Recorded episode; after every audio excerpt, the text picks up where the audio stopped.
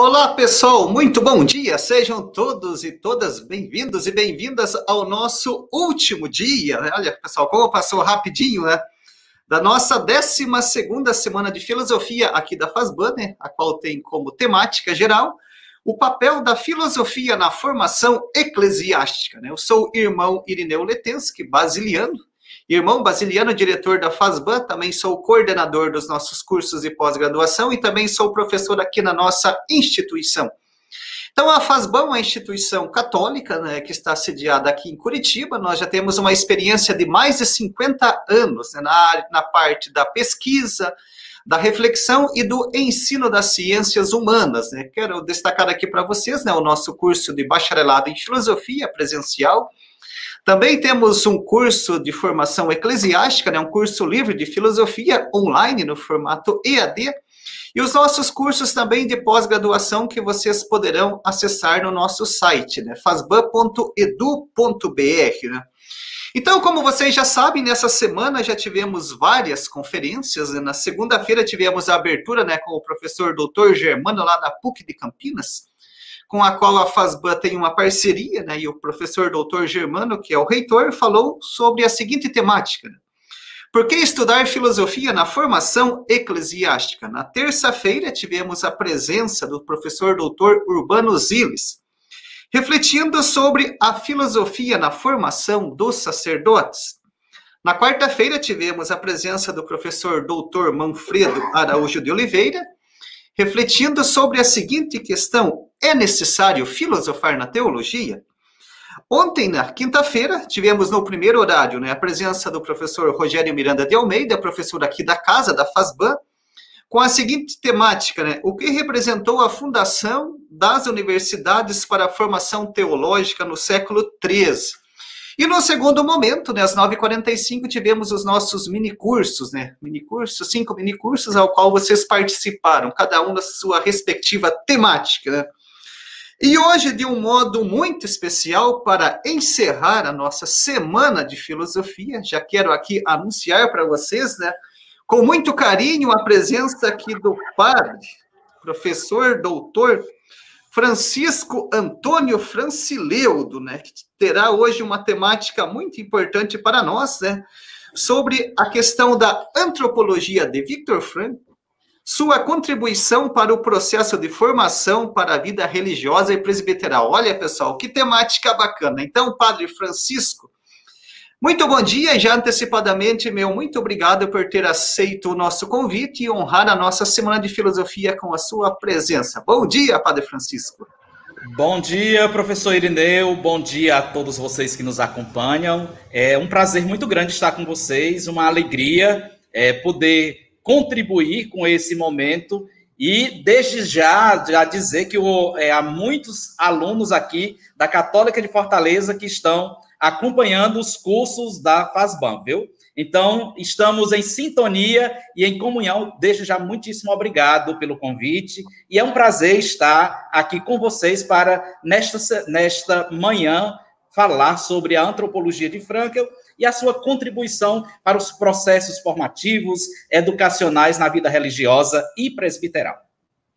Que bacana, né? Um assunto sempre muito pertinente e importante, né, Padre Francisco, para as nossas reflexões. Isso. Também agradeço muito ao pessoal da Católica de Fortaleza, estão aqui conosco e também participando com os comentários e perguntas sempre bem pertinentes. Né? Então, um pouquinho aqui sobre o nosso conferencista de hoje, o Padre Francisco. Olha só, pessoal, a formação hoje está bem bacana. Tem graduação em Filosofia, Teologia, Ciências da Religião, mestrado, doutorado e pós-doutorado em psicologia, né? o seu pós-doutorado realizado em 2016 e 2017 na Universidade Kennedy, na Argentina, com o projeto de pesquisa com a seguinte temática, né? A função do educador de jovens na hipermodernidade à luz da antropologia de Viktor Frankl. Padre Francisco também é especialista em neuropsicologia pelo Centro Universitário Cristo? Além disso, também ele é professor da graduação e de pós-graduação da Faculdade Católica de Fortaleza. membro dos grupos de pesquisa Sofrimento Psíquico, Sujeito, Sociedade e Cultura, do grupo de pesquisa Ócio, Estudos Multidisciplinares sobre Ócio, Tempo Livre e Laboratório Ócio, né? laboratório de estudos sobre ócio, trabalho e tempo livre, olha só. Ambos, né, vinculados ao programa de pós-graduação em Psicologia da Universidade de Fortaleza. Padre Francisco também é membro da Associação Nacional de Pesquisa e Pós-Graduação em Psicologia. Olha, pessoal, isso aqui é muito bacana, essas pesquisas, essas questões. E o Padre Francisco atua principalmente nas áreas da psicologia, da fenomenologia, subjetividades, logoterapia, análise existencial, antropologia, antropologia filosófica e ética. Além disso, né, o padre Francisco é diretor-geral da Faculdade Católica de Fortaleza e reitor do Seminário São José Teologia da Arquidiocese de Fortaleza. Além disso, já quero anunciar agora, né, que num segundo momento, olha pessoal, algo inédito aqui para nós. Padre Francisco fará hoje a apresentação da sua mais nova obra. Isso será no segundo momento, pessoal. Segundo momento, a sua obra, ele vai fazer aqui a apresentação da sua obra, A Psicologia na Formação Religiosa e Presbiteral. A Antropologia Analítico-Existencial de Victor Frank e o Processo Formativo. Obra essa publicada pela editora Vozes, né, que é a nossa parceira aqui do evento. Então, no primeiro momento, teremos a conferência do Padre Francisco. Após a conferência, o Padre Francisco fará o lançamento do seu livro, a apresentação. Aí depois, como de costume, seguiremos para as nossas perguntas e aqui as contribuições de vocês. Então, Padre Francisco, mais uma vez, muito obrigado por ter aceito o nosso convite e honrado a nossa semana de filosofia com as suas reflexões. Padre Francisco, agora a palavra está contigo. Então, mais uma vez, muito bom dia a todos e a todas que nos acompanham. Bom dia ao professor Irineu e a toda a sua equipe e minha gratidão desde já.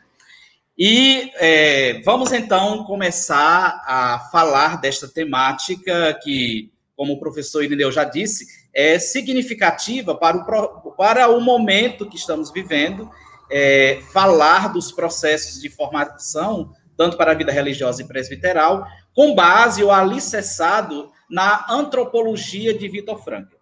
E é, a perspectiva né, do livro, que, como ele disse, daqui a pouco vou também apresentar um pouquinho, é trabalhar exatamente essas contribuições do pensamento de Frankl, mas aqui, para esta nossa fala, nós iremos nos deter né, naquilo que é, é, o propósito da nossa palestra, que é a antropologia de Frankl e as suas contribuições.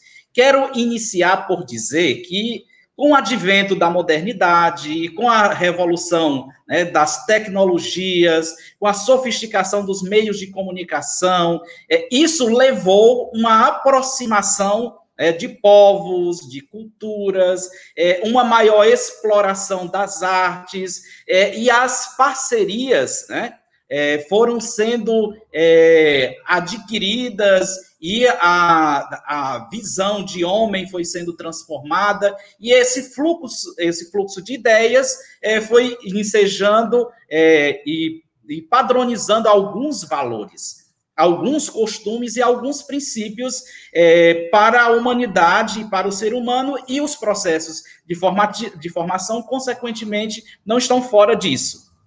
Então, eu tomo uma perspectiva de olhar a partir da hipermodernidade, né, que é um termo é, cunhado por um sociólogo chamado Lipovetsky, e ele vai trabalhar essa perspectiva do hiper. Então, é dentro desse contexto do, das hiperrelações, é dentro desse contexto né, da, da hipercomunicação, que nós, então, trouxemos o olhar de Viktor Frankl sobre essa multiplicidade de visões de ser humano que a hipermodernidade apresenta, e aí, com base no pensamento antropológico existencial de Frankl, é que nós apresentamos, então, hoje essa conferência, é, trazendo essa perspectiva de Frankl é, de olhar sobre o ser humano. E o olhar de Frankel sobre o ser humano, ele é precisamente um olhar que tem né, como objetivo investigar a busca e a realização do ser humano é, pelo sentido da vida e oferecer uma explicação da sua existência. Então, esse é o, é o objetivo é, do olhar e da teoria antropológica de Vitor Frankl. Quero também dizer logo de início que o meu olhar aqui e, o, e a minha perspectiva de apresentação do, do, da antropologia e do pensamento de Frankl vai estar focado mais sobre um olhar psicológico ou psicoantropológico.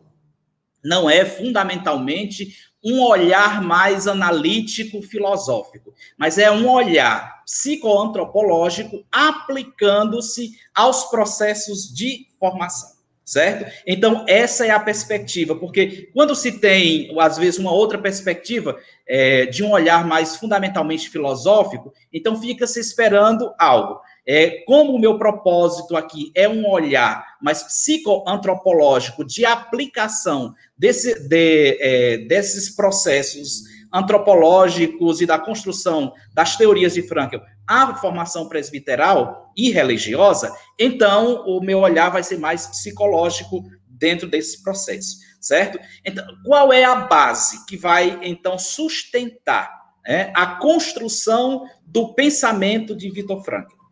É importante contextualizar que Vitor Frankl foi é, preso é, dos campos de concentração, ele passou, inclusive, por quatro campos de concentração na Segunda Guerra Mundial. E dentro dessa construção é, de vida, ele, desde os 16 anos, já se perguntava pelo sentido da vida. É, começou, então, a sua trajetória é, acadêmica, científica, é, fazendo parte né, da, da escola de psicanálise de Frankl, é, ou melhor, de Freud. Então, ele foi discípulo de Freud, e aí um dos pilares de sustentação da, do pensamento de Frankl é Freud. É, depois, ele rompe com esse olhar antropológico que ele vai chamar é, de pandeterminista de Freud, e aí entra na escola de, de psicologia individual de Adler. Né? Depois, ele rompe também com a perspectiva é, de Adler, da psicologia individual, e aí é, começa a abraçar um terceiro é, olhar é, científico e olhar antropológico, que é a perspectiva é, do, do, do Max Scheler, né, ou a antropologia filosófica existencial de Max Scheler, e aí, a partir daí, ele então começa a fundamentar e a construir a sua antropologia e o seu pensamento. Então vejam que aí nós temos três é, grandes é, teóricos e grandes pensadores que contribuíram com a construção do pensamento de Frankl: Freud, Adler e Max Scheler. Sendo que também é muito presente dentro da antropologia e do pensamento de Frankl, aquilo que ele viveu, a educação que recebeu é, da sua família do judaísmo. Então, ele sendo judeu, é, bebe destas três fontes e, como médico neurologista, então é a partir desses cinco aspectos que ele vai costurar e construir toda a sua a sua base e o seu alicerce vai se alicerçar em cima deles. Né? Em alguns momentos da sua construção teórica, ele diz que teve que subir em cima de gigantes, e esse gigante, mais precisamente, se refere a Freud, para dizer e construir e apresentar aquilo que ele traz como contribuição para a humanidade. Então, é, Frankel é o fundador da terceira escola de psicologia de Viena, que é a logoterapia e análise existencial. A primeira escola de psicologia de Viena é a psicanálise, a segunda escola de psicologia de Viena é a psicologia individual e a terceira escola de psicologia de Viena é a logoterapia e análise existencial de Frankl. Interessante perceber que aí aqui ele vai começar na sua construção a trabalhar com três ideias que eram presentes é, ou, nas escolas que ele participou e depois ele vai vai trabalhar a terceira ideia que é da sua escola própria, logoterapia e análise existencial.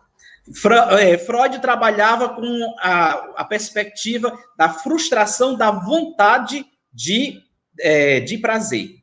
Adler trabalhava com a perspectiva da frustração da vontade de poder. E Frankel vai dizer que o que predomina na vida, nas relações e na existência do sujeito, é, desse contexto dele, né, da segunda metade do, do século é, passado, não é a vontade de poder, de prazer, nem a vontade de poder, mas é, é a vontade de sentido. E aí é a partir dessa perspectiva da vontade de sentido que ele então, vai construir a terceira escola de psicologia, que é a logoterapia análise existencial, trabalhando essa perspectiva da psicologia do sentido. E, é, com base nessa perspectiva, ele então vai trabalhar a logoterapia análise existencial, entendendo o logos como é, o significado ou sentido. Que aí ele vai fazer uma comparação com a psicanálise. A psicanálise é a psicologia do profundo e a logoterapia é a psicologia das alturas. A psicanálise vai perguntar pela causa, né, é, pelo porquê né, do sintoma, a, a logoterapia vai se perguntar pelo para quê da vida, pelo para quê da existência. Então, ele vai trabalhar e fazer toda a sua construção em cima do sentido. Olhando essa perspectiva do sentido, ele vai trazer, e aí a base de sustentação vai ser a antropologia de Max Scheller, e aí dentro desse contexto, ele vai então trazer a fenomenologia e o existencialismo. E o existencialismo, ou a existência tomada a partir de três aspectos do olhar frankliano, que é o modo de ser específico do ser humano, a existência traz e cada um tem um modo específico de ser, um jeito próprio de viver, de existir. Depois a existência enquanto sentido, né? ou o desvelar do sentido continuamente. E um terceiro aspecto da existência, que a logoterapia, análise existencial, vai olhar que é a vontade de encontrar um sentido concreto para a vida.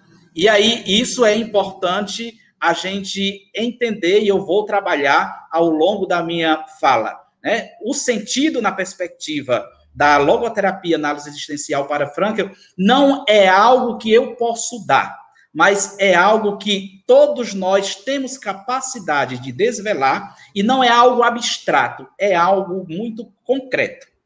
Então, com base nisso, Frankel vai então estruturar a sua teoria. E aí a sua teoria, ela se apresenta com, é, é, com base em três pilares que vão da sustentação à teoria de Frankel.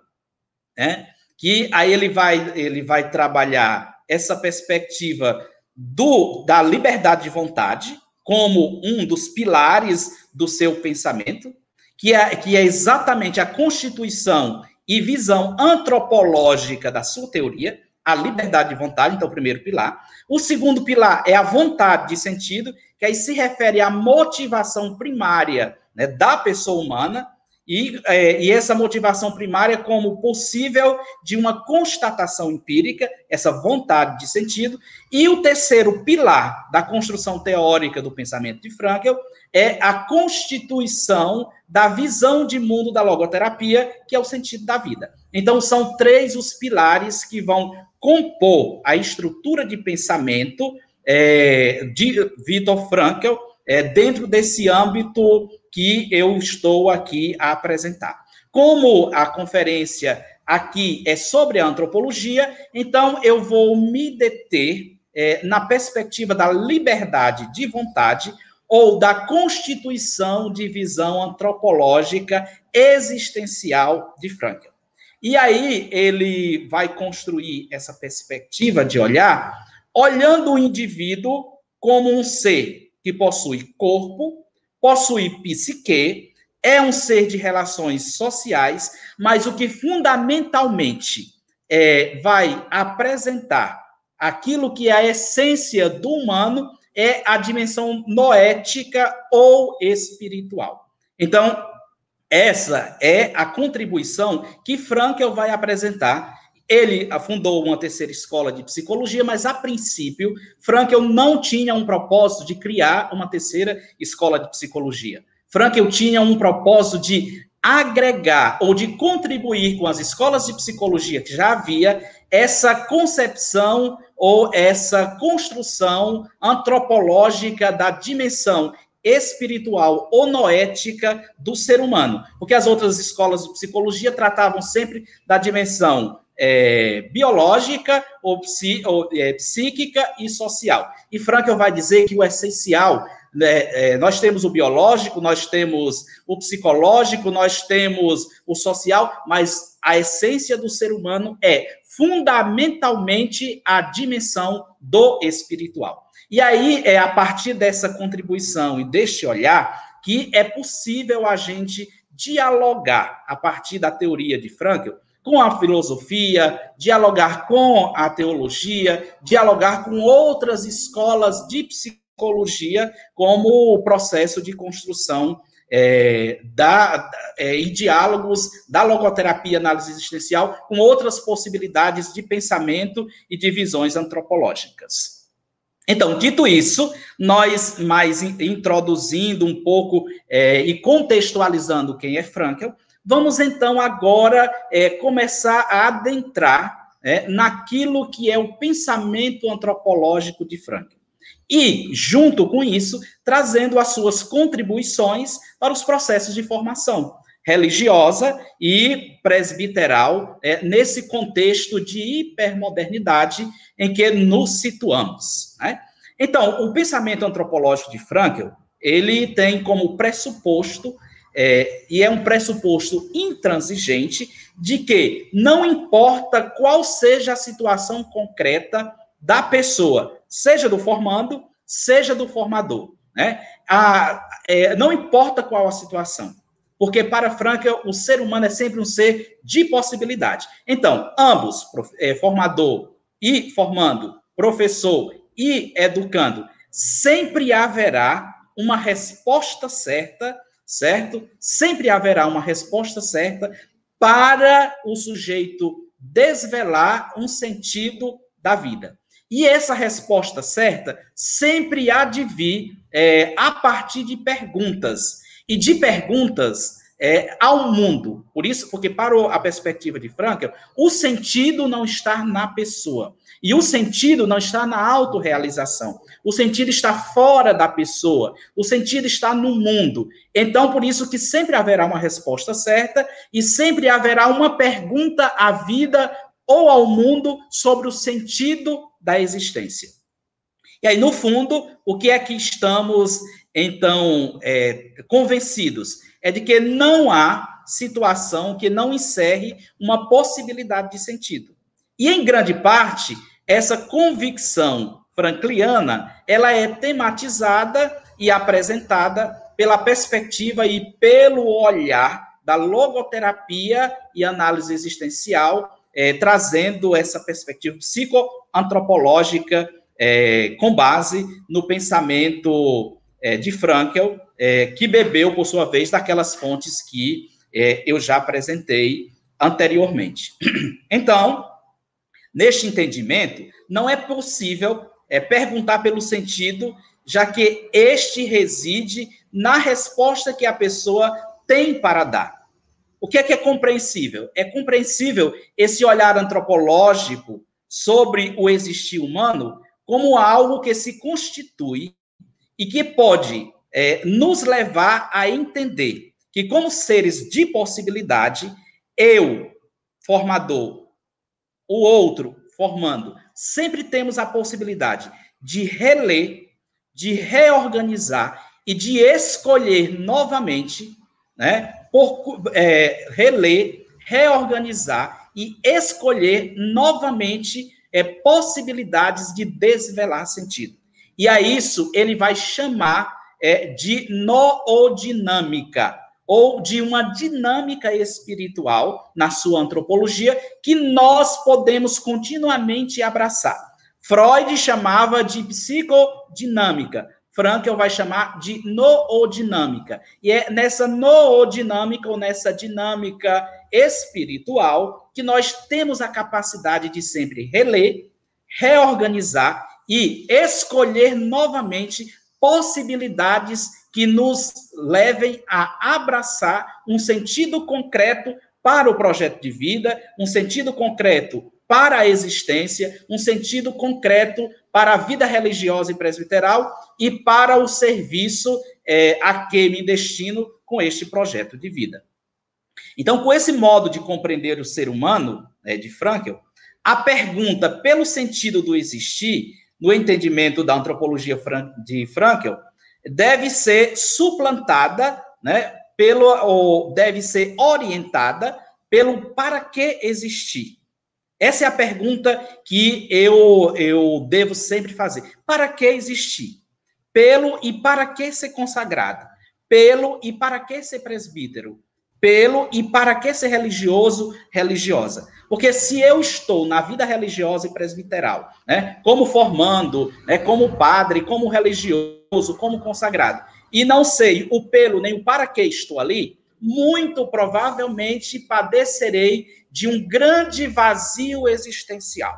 Mas se eu tenho com clareza o para que estou ali e o pelo que estou ali, então isso muito claramente vai me trazer sentido e razões para viver e para permanecer naquele projeto existencial. Então, esse para que existir, como consagrado, como presbítero, é, concede-nos a base e se torna o suporte, né? O suporte e a referência para essa construção de interação formando e formador. Por isso que o processo de formação, é, e nesse processo de formação, a função do, do formador é de conduzir o processo, não a pessoa.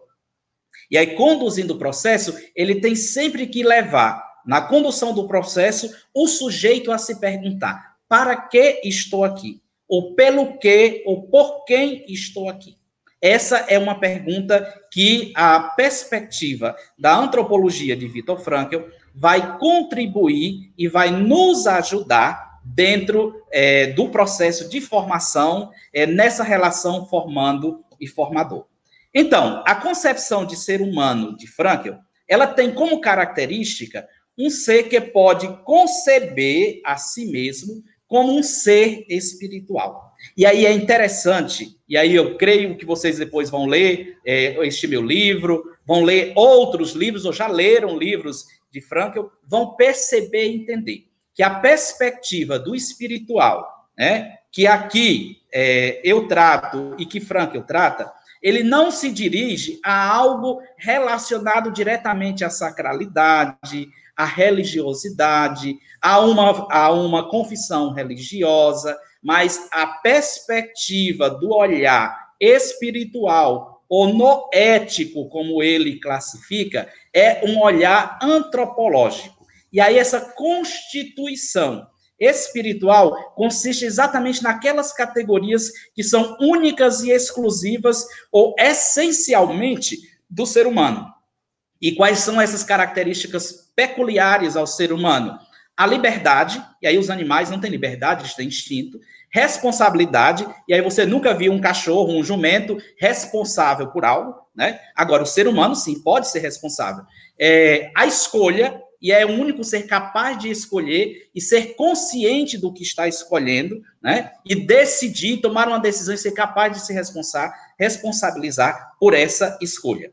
De modo que, é, para a perspectiva da antropologia de Frankl, é esse olhar, essa escolha, essa liberdade, né, essa responsabilidade, ela se dá de forma, ou esses aspectos é, pura e profundamente antropológicos e essencialmente humanos e existenciais, eles são e têm essa conotação espiritual. E aí, é, isso passa pela consciência que ele vai denominar de órgão do sentido. Então, é a consciência que vai me levar a desvelar sentido para o que sou, sentido para o projeto de vida que abraço, por exemplo, a vida religiosa, presbiteral, ou uma outra profissão, professor, médico, etc.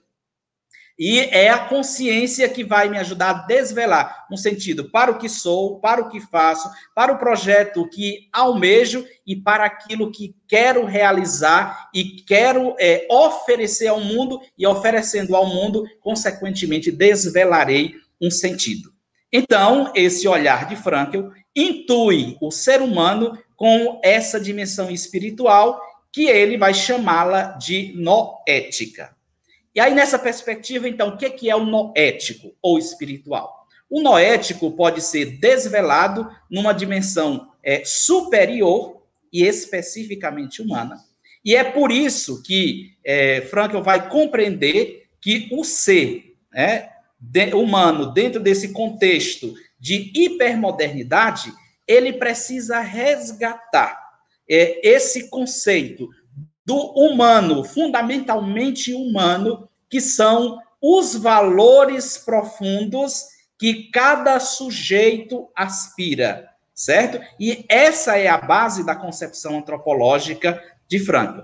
E aí esse modo de conceber o ser humano compreende, além da dimensão biológica, como já falei, psicológica, é, da realidade social, essa dimensão é, que absorve o sentido da vida que ele chama de noética ou espiritual.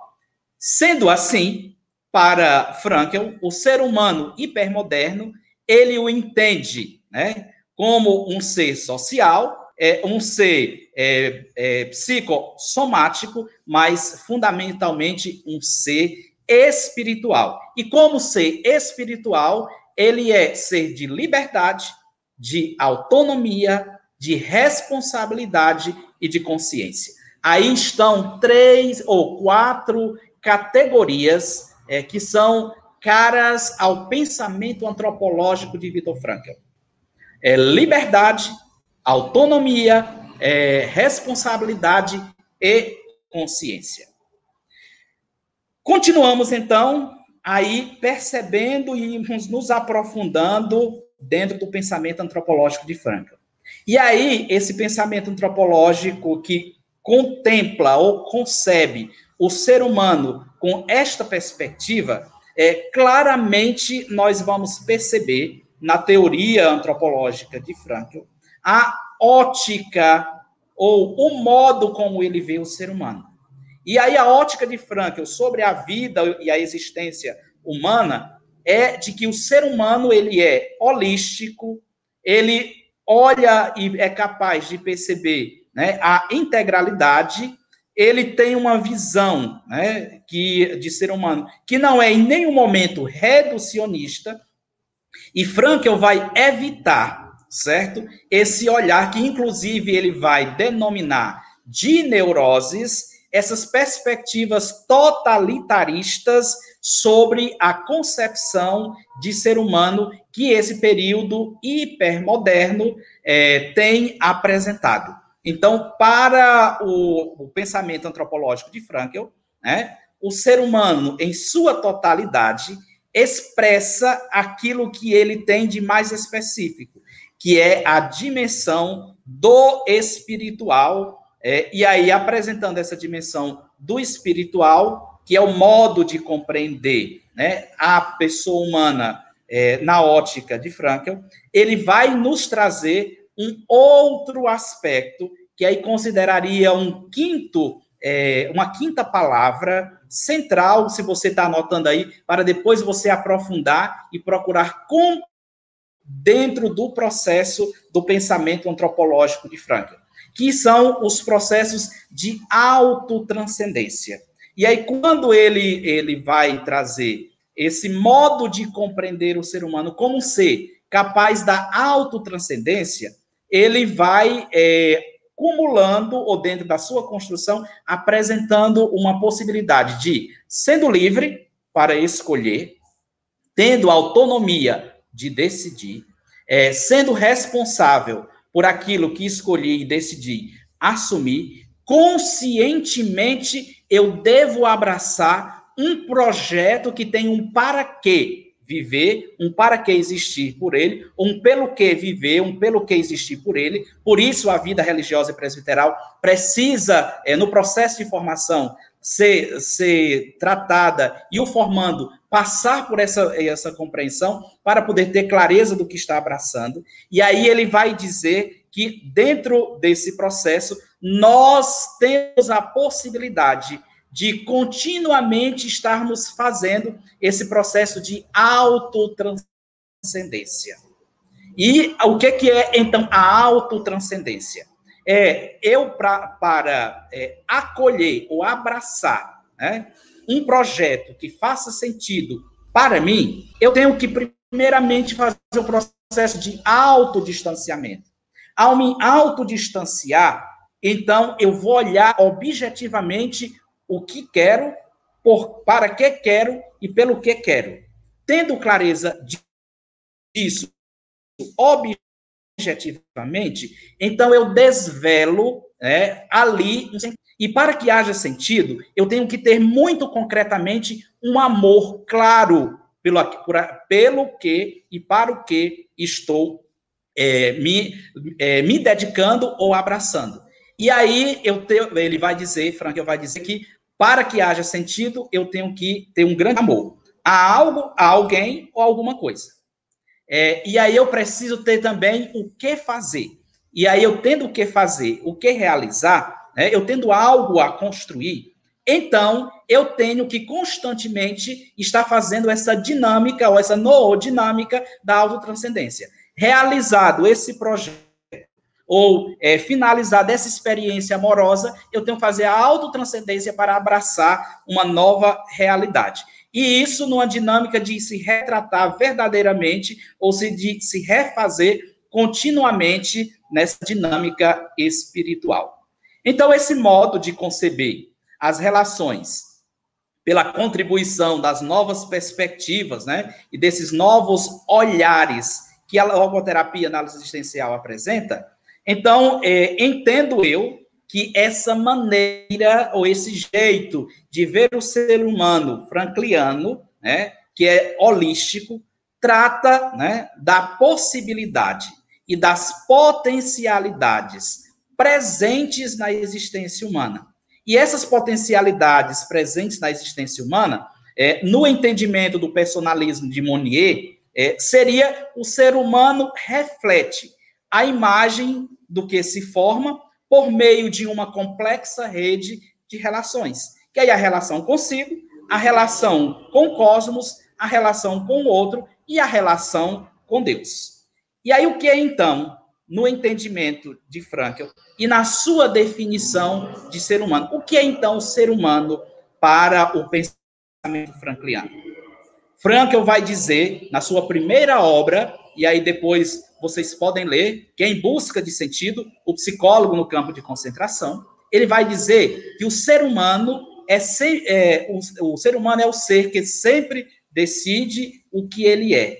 É o ser que inventou as câmaras de gás, mas é também aquele que entrou nas câmaras de, de gás ereto com uma oração nos lábios. Por isso, é esse ser noodinâmico capaz da autotranscendência, que sempre é capaz de escolher, de decidir e de livremente se responsabilizar pelo que escolheu e decidiu. Então, o conceito antropológico de Frankl indica que o ser humano é aquele que decide e aprende a ser. Aprende a ser ecologicamente, relacionalmente, espiritualmente, dialogicamente, intuitivamente, emocionalmente, perceptivamente, imaginativamente e racionalmente. Então, com esse entendimento, notadamente, o, o pensamento antropológico de Frankl vai contribuir né, com os processos de formação é, em tempos de hipermodernidade aonde a tendência qual é? É tanto formandos como formadores reduzirem suas vidas à busca de prazer, ao hiperconsumo, a hiperamizades de Facebook, de redes sociais, a hiperrelacionamentos, né? Tem milhão de amigos, né? Eu acho que só Roberto Carlos que tem milhão de amigos, né? A hiperrelações nas redes, né? E isso tudo vai desencadear numa ausência é, completa de afeição e de afetividade e de pessoalidade. Então, esse é o desafio é, que nós temos nos processos existenciais do momento. E que o pensamento de Frankl, né, com base nessa perspectiva dos valores, é, da consciência, da liberdade, da responsabilidade, da autonomia, vai agregar possibilidades para a gente compreender aquilo que fundamentalmente precisamos trabalhar e precisamos, então, entender, viver e lidar. De modo que a visão psicoantropológica de Frankl, ela está longe, certo? Mas é longe mesmo de é, tratar a dimensão, por exemplo, da coletividade, né? Ou da totalidade como algo simplesmente normal e natural. Ele trabalha sempre com a perspectiva do ser humano como um ser holístico, porém total, mas que precisa ser contemplado e olhado na sua individualidade. Tanto é que os totalitarismos ele vai até nomear de neurose coletiva, né, ou de patologias é, é, de ordem da falta de sentido ou de vazio existencial. E essa perspectiva, né, de, de olhar de Frankl, é, ele vai abordar é, e nos ajudar a compreender a pessoa e a pessoa como um ser que é único, mas também que é total. E nesta pessoa estão integradas as dimensões psíquica, portanto anímica, é corporal, portanto biológica, é social e política, mas fundamental e essencialmente noética ou espiritual. E isso ele vai então beber da fonte de Heidegger e vai dizer que este ser humano é um ser no mundo que vai descobrindo e encontrando e desvelando sentido para a vida exatamente no mundo, exatamente nas relações. Então, essa ótica amplia o conceito de ser humano como um ser único, irrepetível, responsável e capaz de se posicionar diante dos condicionamentos da vida, porque possui essa dimensão espiritual que comporta todas as outras dimensões da ontologia humana. E a esse olhar ontológico tem como tarefa aproximar né, da realidade, certo? E ultra, da realidade da existência e ultrapassar os limites e descobrir as estruturas, os fundamentos e o objetivo do ser em si e do ser tal como ser existente.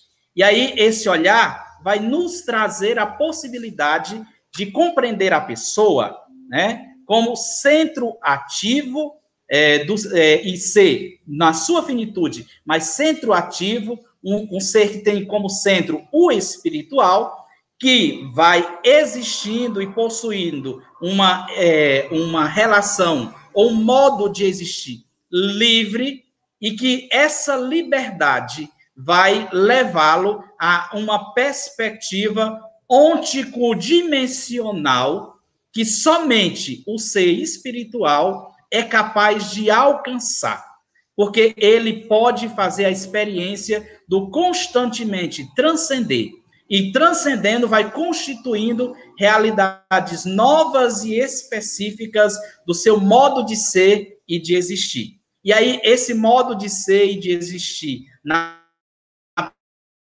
perspectiva antropológica de Frankel, vai afirmar é, exatamente que o ser humano, ele, enquanto ser espiritual, tem essa capacidade de constituir é, e de desvelar e de abraçar e de amar aquilo que é exclusivamente e concretamente produtor de sentido para a sua existência. Então, a existência, é, na perspectiva da antropologia de Frankl, é uma existência prioritariamente noética ou espiritual. E isso, em nenhum momento, é importante deixar claro, o ser humano, para a perspectiva de Frankl, deixa de possuir é, as outras dimensões, né? como eu já falei, né? a dimensão biológica, psicológica, social. Mas ele vai dizer a essência está exatamente na vivência da liberdade, na vivência da responsabilidade e na capacidade de decidir, de escolher conscientemente que projeto de vida quer e que projeto de vida faz sentido para a existência. E aí, eh, Frankel vai trazer aquilo que ele, ou de quem ele bebeu, é, a ideia inspiradora da sua construção antropológica, que é o pensamento de Scheller. E aí, aqui com, as, com palavras de Scheller. Scheller vai dizer assim: só o ser humano, na qualidade de pessoa, consegue como ser vivo, alçar-se acima de si e, a partir de um centro que está, por assim dizer, para lá do mundo, espaço temporal, e fazer de tudo, inclusive de si próprio, um objeto do seu conhecimento. Aí ele vai trazer toda aquela perspectiva do desvelar do sentido e da autotranscendência que é exatamente o autodistanciamento, o olhar objetivamente para si, ou para a situação, ou para o projeto de vida, né? e aí é desvelar um sentido ali nessa noodinâmica da autotranscendência. E aí, no entendimento de Frankl, a existência humana só é autêntica se for vivida em termos de autotranscendência. E aí ele se refere à transcendência completa e, ao mesmo tempo, exprime essa compreensão de autotranscendência como aquilo que é peculiar à existência humana. E aí Frankel vai dizer que a autotranscendência assinala o fato antropológico fundamental de que a existência do ser humano sempre se refere a alguma coisa que não é ela mesma, a algo ou a alguém, né? o amor a algo ou a alguém. Isto é, há um objetivo a ser alcançado ou a existência de outra pessoa que ele encontre, que ele ama. Então, na verdade, o ser humano só se torna pessoa e só se e só é completamente ele mesmo quando fica absorvido pela dedicação a uma tarefa, quando se esquece de si mesmo no serviço a uma causa, ou quando é, no amor a outra pessoa se entrega inteiramente. Este é o olhar de Frankl, e aí aqui está uma das grandes contribuições que o pensamento de Frankl traz para os processos de formação.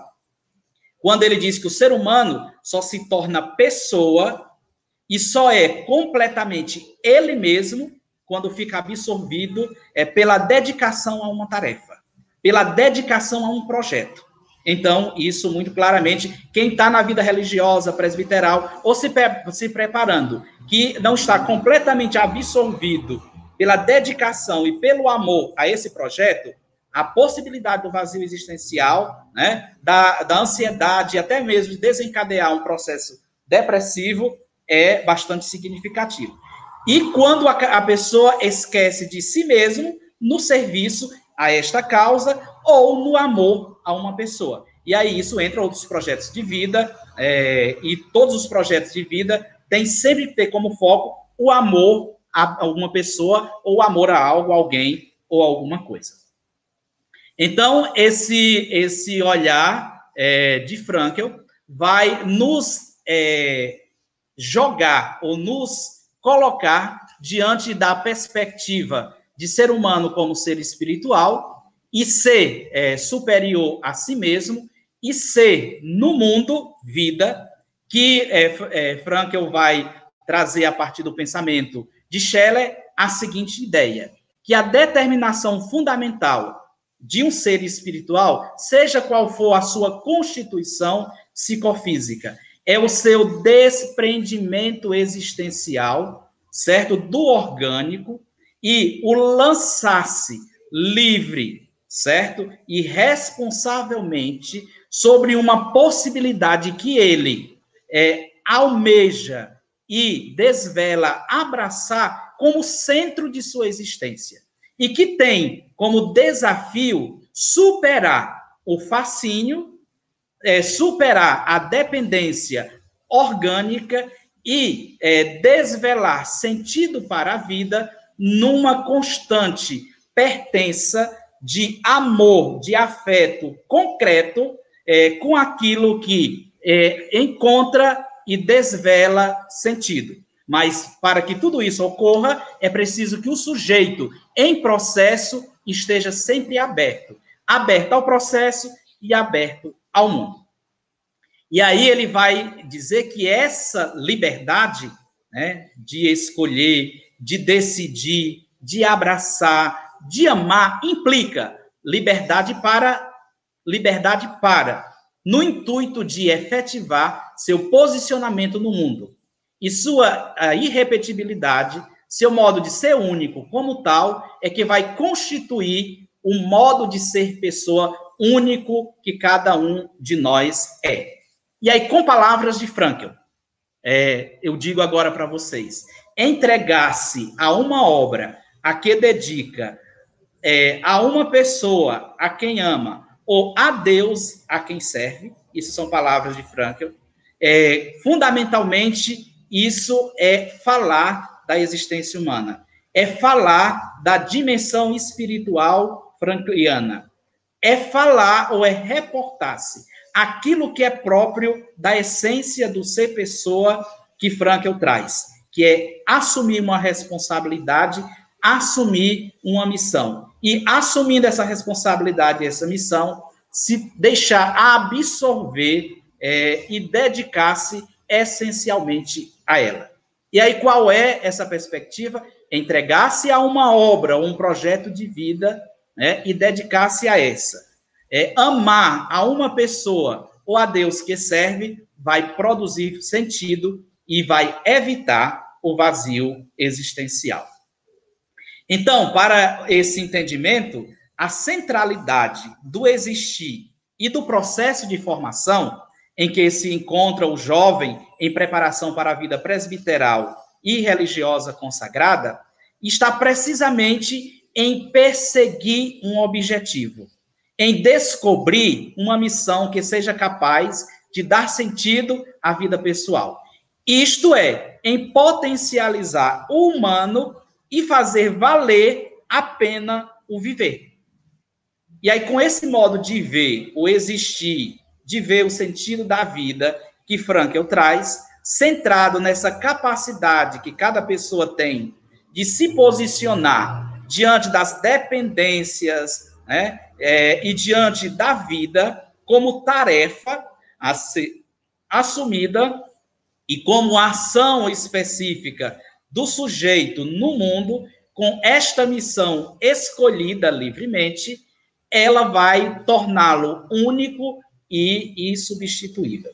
Então, não dá para abraçar um projeto de vida, uma, uma profissão, se eu não olho essa dimensão, porque a possibilidade de assumir como obrigação e transformar isso em sofrimento psíquico é bastante grande. Continuando é, esse olhar antropológico de, de Frankel, que vai influenciar né, e contribuir com esse modo de se compreender né, a existência humana, então nós entendemos que na compreensão de, existencialista de Frankl. E aí ele vai beber também daquilo que Kierkegaard vai dizer no seu entendimento existencialista, de que o ser humano não é nenhum ente, porque ele é, antes de tudo, existente. E aí é esse olhar antropológico existencial que vai orientar e conduzir a construção antropológica de Frankl. E aí ele vai, bebendo nessa perspectiva de Kierkegaard, dizer que o ser humano não é, pois, nenhuma substância suscetível de ser determinada objetivamente. Seu ser é um construir-se a si próprio. ele é a própria realidade em processo contínuo de desvelamento de sentido existencial. Então, o olhar existencialista é, de Frankl vai entender e vai comunicar é, esse modo de compreender como uma existência marcada por excelente, é, é, principalmente por um, uma capacidade de produzir, certo?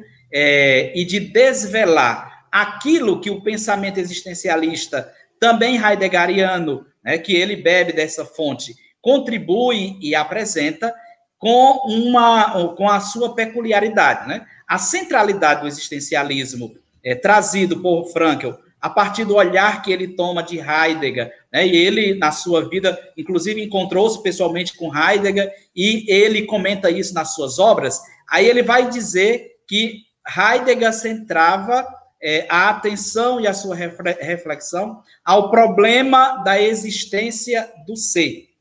Né? Ele vai centrar sua atenção é, na perspectiva do, da existência do sentido.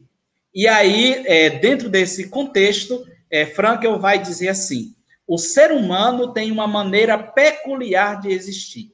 Ele é, não sendo a si mesmo. Ele é um processo constante de devir.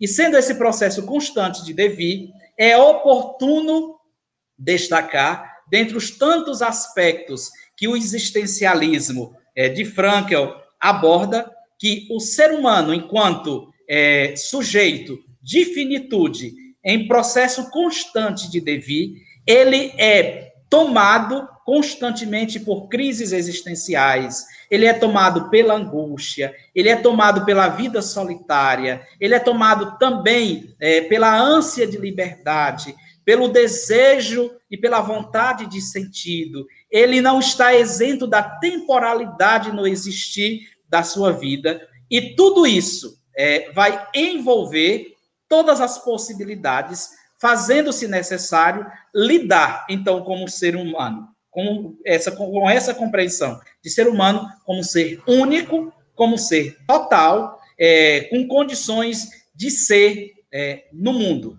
E aí, esse ser no mundo é, traz como perspectiva existencialista o homem que assume o seu estado de ser como processo. Então, é um ser sendo constantemente. E sendo ele um ser sendo constantemente, né, dentro, desse, dentro desse âmbito existencialista, que ele toma do pensamento é, de Heidegger, ele vai dizer que é o ser que vai assumindo sua própria vida. E essa modalidade de existência consiste na distinção entre uma condição autêntica e uma condição inautêntica do modo de vida e do modo de existência do ser. E em que consiste, então, uma existência inautêntica? É na, naquele sujeito que, na sua teimosia, é, na sua incapacidade de se abrir ao mundo, ele vai se prendendo a padrões né, totalitaristas, é, materialistas e também psicológicos impostos por outras realidades que não escolhidas livre e responsavelmente por ele. Então, dentro, desse, dentro dessa compreensão, né, e dentro desse âmbito, impõe-se a nós, e aqui formandos e formadores, é compreender que o, a visão antropológica existencial de Frankl procura é, nos ajudar a procurar a si mesmo, a procurar o sentido da existência, a tornar-se mais autêntico na relação consigo próprio e com os outros. É, o pensamento antropológico de Frankl vai nos ajudar e vai facilitar o modo mais autêntico de existir.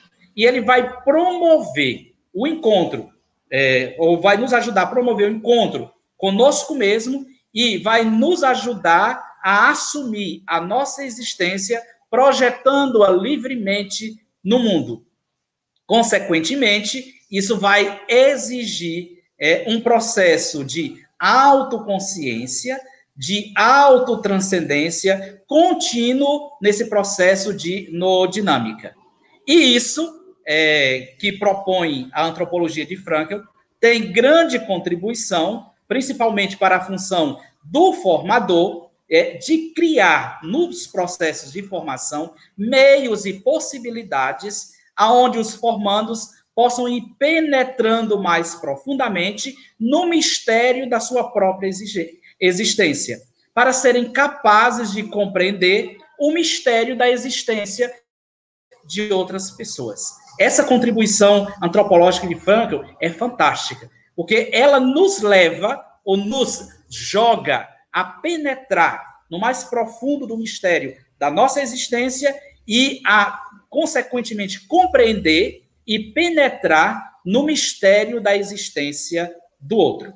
Então, dentro dessas circunstâncias, né, o objetivo é, da antropologia de Frankl, dentro dessa perspectiva é, dos processos formativos, é exatamente facilitar a formadores e a formandos processos de autoconhecimento que favoreçam o desenvolvimento da liberdade, né, da autonomia e da responsabilidade nos mais diversos ambientes da vida, capacitando os sujeitos envolvidos no processo para assumirem livre a sua existência.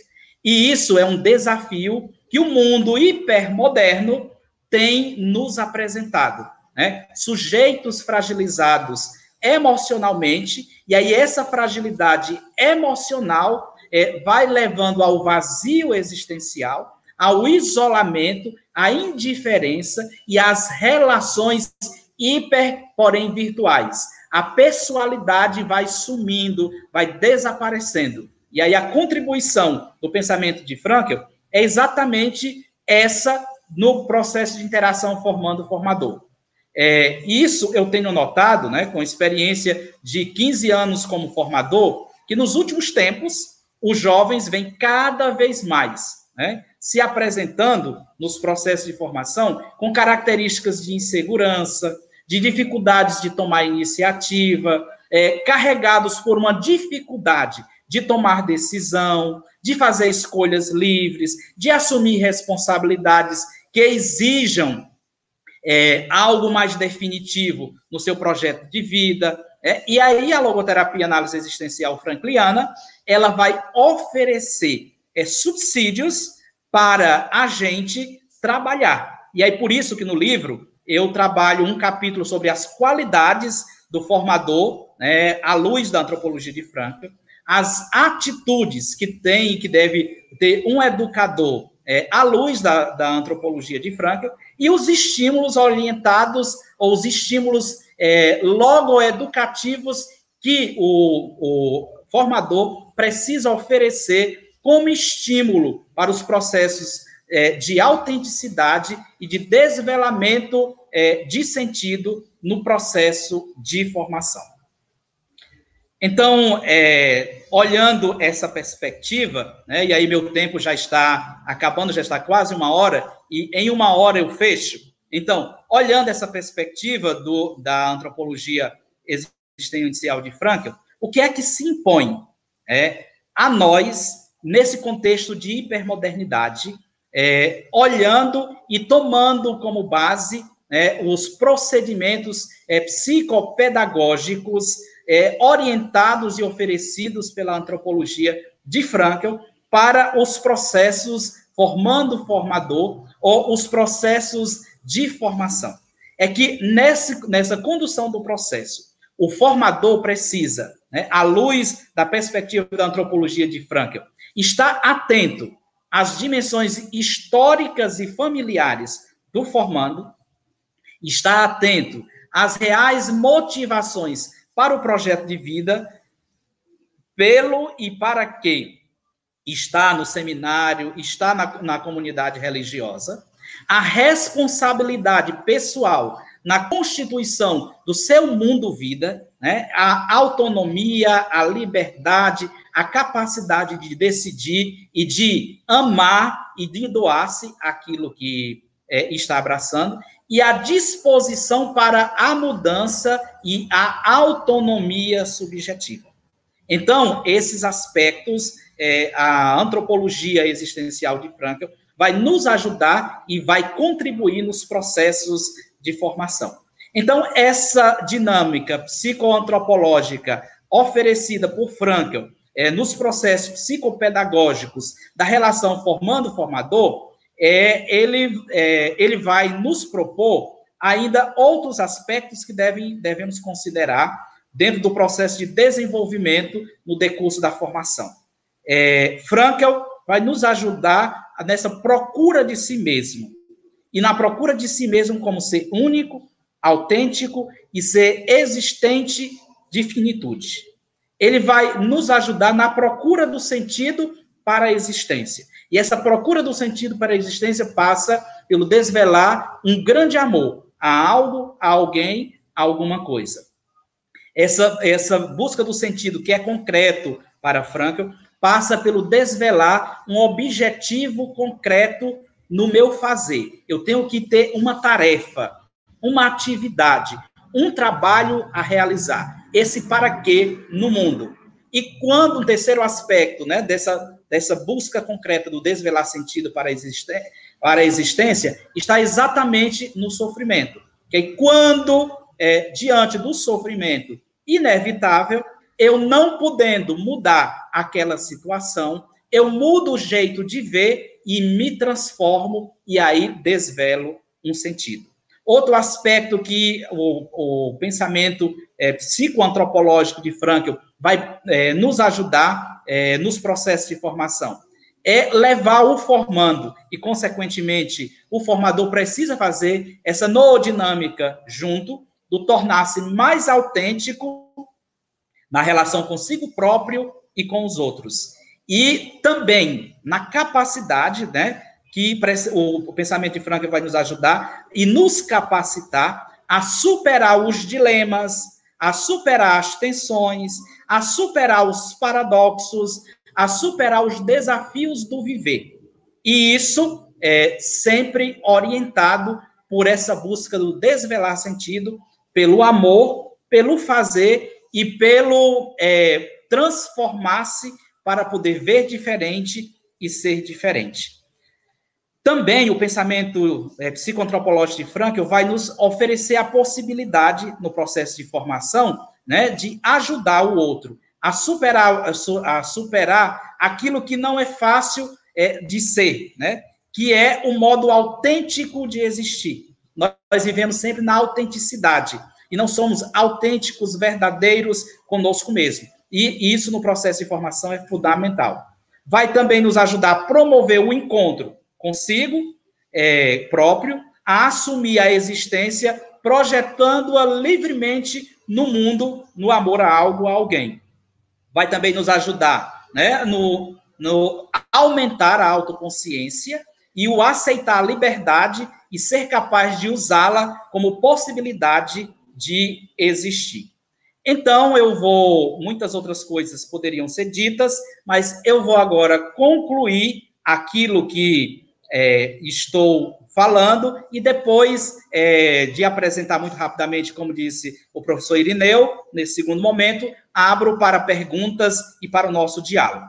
Concluindo, nessa acepção né, que venho falando até agora, o projeto existencial dado né, a cada pessoa, ele precisa ser essencialmente demarcado pela aderência pessoal, certo?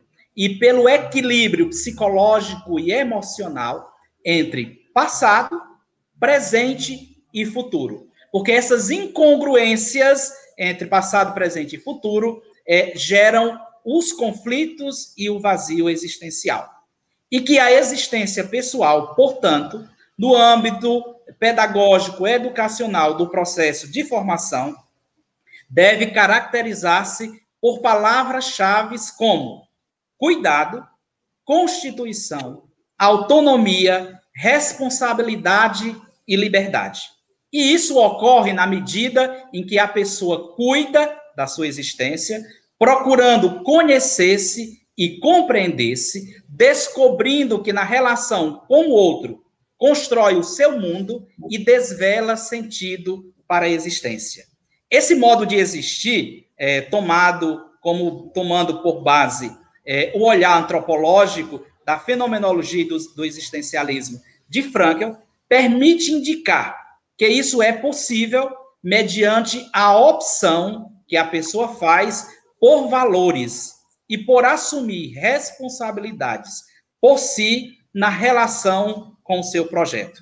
E aí encerro com estas palavras de Frankl. Quando as circunstâncias da vida forem boas, devemos desfrutá-las. Quando as circunstâncias da vida, do processo de formação, não forem favoráveis, devemos transformá-las se for possível. E quando não se pode transformá-las, é, então devemos transformar-nos a nós mesmos para desvelar um sentido para a existência. Então, muitíssimo obrigado, professor Irineu, e muitíssimo obrigado a todos vocês que nos acompanharam. Estou aberto para as questões que virão. Que bom, Padre Francisco, Francileudo, nós aqui agradecemos a sua brilhante explanação com ideias assim tão claras e propositivas e também fazendo nessas essas relações com a formação, com o dia a dia, né, bastante pertinente. Então, muito obrigado. Logo passaremos para as questões e as observações aqui do pessoal que está nos acompanhando. Já quero agora, pessoal, anunciar para vocês aqui em primeira mão, né? Já estamos iniciando essas, finalizando a nossa semana desse ano, a nossa 13 terceira semana de filosofia para o ano de 2022, que terá como tema, né, Santo Agostinho e o pensamento cristão. Vocês já podem anotar aí nas vossas agendas, né, nossa agenda eletrônica dos seus smartphones, né, selecionem lá, né, 9 a 13 de maio de 2022, né, no próximo ano, sobre Santo Agostinho e o pensamento cristão. Quero agradecer a todos vocês que nos seguem lá no nosso Instagram, no nosso perfil, arroba Oficial. Quem nos, ainda não está nos seguindo, pode ir lá seguir. Que sempre os nossos eventos estão sendo divulgados por lá. Também temos bastante conteúdo na parte da filosofia, na parte da teologia, na parte da teologia oriental, na parte da iconografia, já que nós aqui somos do rito bizantino ou da tradição ucraniana, também tem bastante conteúdo lá para vocês acompanharem. Né? Relembrando que nós temos aqui no nesse nosso evento temos o apoio da livraria Vozes, né?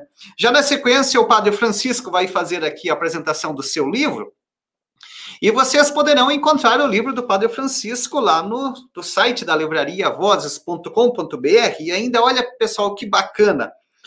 Todos vocês que estão aqui acompanhando, participando da Semana de Filosofia, usando o cupom FASBAN25, vocês recebem 25% de desconto em todo o catálogo da editora Vozes, né? Especialmente no livro do Padre Francileudo, né? Que já já, em primeira mão, né, Padre Francileudo vai falar aqui para nós, aqui na nossa semana de filosofia. Também já quero aqui anunciar para vocês, né, que nos, nos dias 23 a 25 de agosto, nós teremos o nosso seminário de espiritualidade. Esse seminário acontece no período da noite, a partir das 19h30 horas. Então, vocês já podem entrar lá no nosso site fasban.edu.br e fazer as suas inscrições para esse seminário de espiritualidade, de 23 a 25 de agosto. Assim como também vocês encontrarão lá no nosso site, fasban.edu.br, a programação do nosso seminário missionário, que acontecerá entre os dias 22 a 20, 20 a 22 de setembro, né? Então, aí temos bastante, uma programação bastante vasta. E também aqui, quero anunciar para vocês, né? Aí tem, teremos também o nosso café filosófico, né? Com o professor William Saraiva Borges, que ele é um pesquisador sobre Guilherme de Ockham, né? Então, a sua conferência tem como título Guilherme de Ocã, Vida, Obra, Pensamento e Fortuna. Dia 2 do 6, esse daqui está mais próximo, né? Às 19h30 horas. Então, agora, como já havia dito no início, né? Passaremos, então, agora aqui a apresentação do, da obra do Padre Francisco, né? Obra recém-lançada, apresentação aqui com em primeira mão, né, Padre Francisco? Com o título bastante instigante. Olha, pessoal, olha o título da obra. A Psicologia na Formação Religiosa e Presbiteral. Subtítulo: A Antropologia Analítico-Existencial de Viktor Frankl e o Processo Formativo. Então, Padre Francisco, por gentileza, apresente em linhas gerais a sua obra, os conteúdos que, de que trata aqui para o pessoal que está nos acompanhando. Beleza, muito obrigado, professor Irineu. Bom, eu já fui é, fazendo algumas menções na minha fala, né? e vendendo já o meu peixe né, ao longo da conferência. Mas, assim, rapidamente, né, porque uma live, se demorar demais também, cansa e o pessoal é, desliga ou sai, é, deixa de acompanhar. Eu vou só dizer é, as partes que compõem o livro. O livro está dividido em cinco partes, e cada uma dessas partes compostas de quatro, cinco capítulos. A primeira parte do livro eu trago a posição da igreja sobre o uso da psicologia no processo de formação religiosa e presbiteral. Então, é, é, são quatro capítulos sobre a posição da igreja sobre o uso da psicologia na formação. A segunda parte do livro, eu apresento os processos subjetivos hipermodernos. E aí, dentro desses processos subjetivos, eu, é, eu também apresento quatro capítulos é, o primeiro sobre a reflexão sobre as subjetividades é, hipermodernas, as influências das relações líquidas na constituição da subjetividade dos educandos, né, a letargia espiritual, e aqui o espiritual tomado nessa, na concepção de Frankel, né, e o processo de formação é, hipermoderno, e as percepções do significado do tempo para si em, em períodos de hiperutilização de redes sociais. É, a terceira parte do livro, ela constitui-se do pensamento propriamente antropológico de Vitor Frankl. E aí, é, isso que eu falei é parte de um dos capítulos que está nessa terceira parte é, da obra de Frankl. E aí eu trabalho a antropologia, a realidade, a realidade do pensamento de Frankl, a antropologia, a análise existencial de Frankl e o vazio existencial de Frankl.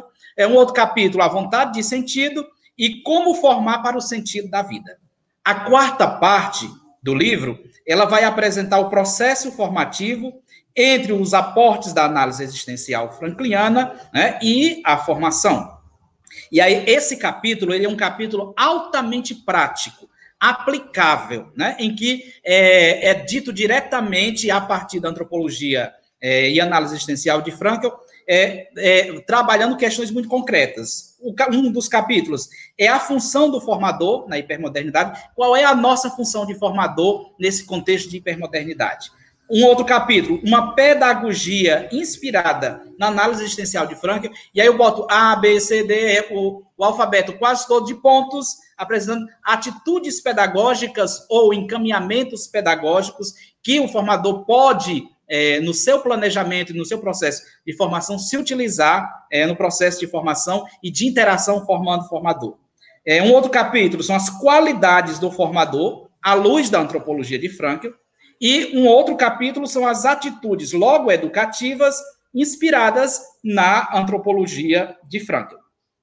O último capítulo, a última parte do livro, né, que são mais quatro capítulos, são as dimensões da existência humana na perspectiva da análise existencial de Frankl.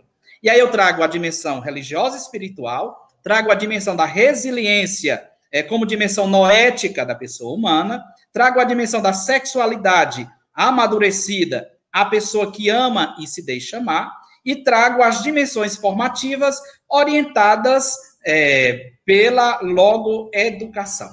Então, professor Irineu, eu não vou ficar falando do livro, convido a que adquiram e leiam o livro, e eu estou aqui sempre à disposição para, em outros momentos, conversar, ou falar, ou dialogar né, com dioceses, é, com congregações religiosas, com grupos de seminaristas, de noviços, de formandos, aonde precisar, de acordo com o meu tempo, eu estou à inteira disposição para colaborar.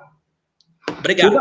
Muito obrigado aí pela explanação do conteúdo do livro, né? Então, aqui está o título aqui embaixo, né? A psicologia na formação religiosa e presbiteral, a antropologia analítico existencial de Victor Frank e o processo formativo. O professor Irineu, é, como é, você já tinha dito, esse livro foi lançado, foi editado agora há pouco, é, não tinha sido lançado ainda publicamente em nenhum lugar. Então, em primeira mão, e aí eu quero agradecer imensamente, professor Irineu, pelo convite e por essa oportunidade de estar com um número tão grande de alunos e de pesquisadores e de pessoas nos acompanhando, é, apresentar aqui é, na sua instituição é, e também para o Brasil todo, porque tem gente do Brasil todo acompanhando os meus formandos e alunos aqui, já disseram. E aí, mais uma vez, um abraço para todos os alunos da Católica de Fortaleza, que são muitos acompanhando não só este, esta semana filosófica, mas outros cursos da FASBAN. Então, muito obrigado. E em primeira mão está apresentado. Obrigado, professor. Que bom, eu, eu, em nome da FASBAN, também que agradeço a honra, né, Padre Francisco, de apresentação do seu livro. Lembrando aqui, né, vocês poderão acessar o site da, da livrariavozes.com.br com o cupom FASBAN25 e vocês terão lá o desconto para a aquisição do livro do Padre Francileuto, né? Então, aqui, é, Padre Francisco, o senhor já, na sua conferência, foi citando alguns nomes, né? Só mais aqui para o Ricardo Ferrara, né? De maneira assim, é mais é, sintética também, né? O Ricardo perguntou, né, padre, quais filósofos existencialistas influenciaram no pensamento antropológico de Viktor Frankl?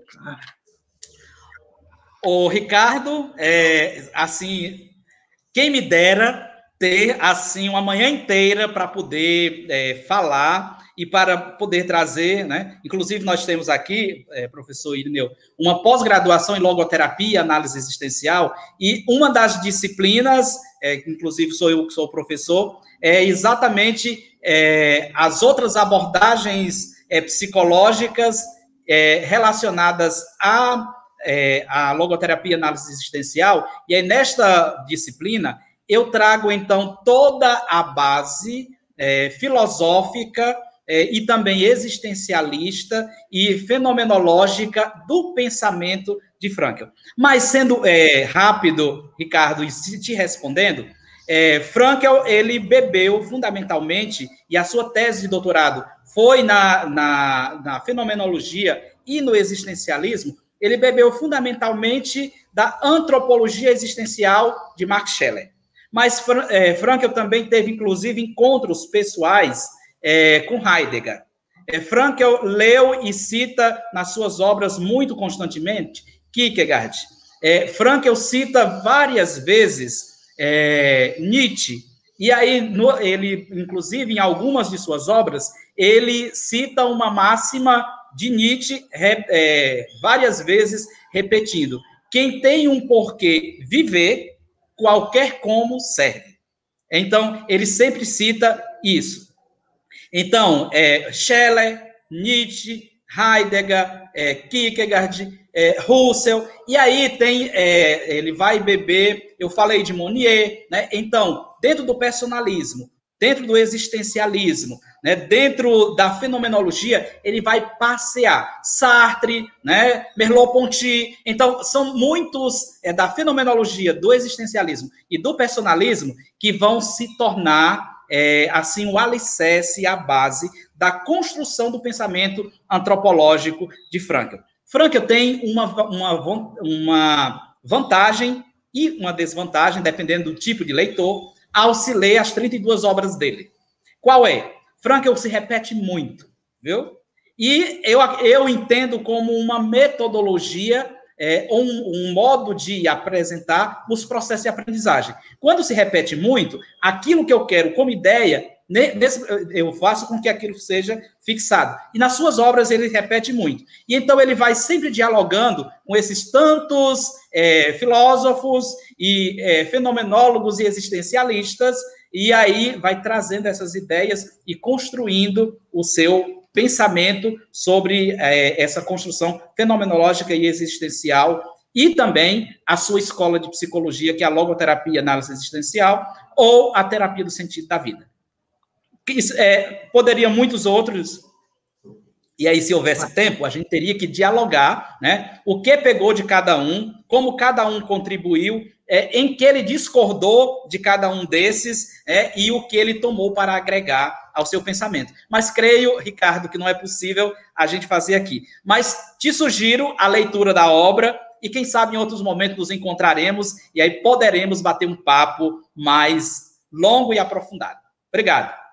Ok. É, só lembrando ao pessoal que a lista de presença já está disponível aqui no chat, então vocês já podem ir fazendo as inscrições sempre, como vocês sabem, né? Colocando os dados certinho com relação ao e-mail, o CPF e o nome, para que vocês recebam o certificado sem nenhum erro nas informações que vocês estão colocando ali, né? É, é possível, aqui também a pergunta do Bruno, é possível, padre, dizer qual dos filósofos tiveram maior impacto na logoterapia, o Heidegger ou o Kierkegaard? Pronto. É, é, é, possível, sim. É, nem, nem Heidegger, nem Kierkegaard é, teve é, um impacto maior é, na, na construção antropológica da logoterapia e análise, análise existencial. Se for fazer, assim, uma, uma graduação de importância entre Kierkegaard e Heidegger, Heidegger teve uma contribuição maior, e Frankel faz referência muito mais vezes ao pensamento de Heidegger. É, é, Kierkegaard ele toma como aquele é, é, sem o qual o existencialismo não seria o que é, então ele toma como a base do pensamento é, existencialista, mas ele não adentra no pensamento é, de Kierkegaard e ele trabalha um pouco mais é, com a perspectiva de Heidegger. Mas quem fundamentalmente contribuiu é, e impactou a vida de Frankel foi é, quando ele se encontrou com Max Scheler e com a obra de Max Scheler. E isso por quê? Porque o pensamento, certo? O fenomenológico, o antropológico existencial de Frankel, ele tem um diferencial dos outros existencialistas. Frankel se apresenta como um existencialista otimista, certo? E se você, você está perguntando com certeza, tem propriedade e conhecimento, viu, Bruno, sobre é, Kierkegaard, sobre Heidegger, e vocês sabem que é, o olhar existencialista, principalmente de Kierkegaard, é muito pessimista. Né? E o olhar com que ele trata a existência é muito angustiante. E Frankel não. Frankel olha a perspectiva do existencialismo de forma otimista, certo? Com essa perspectiva é, de lançar-se para o futuro e de se perguntar não a si, mas ao mundo, né? O que é que o mundo espera de mim? E o que é que eu posso oferecer ao mundo?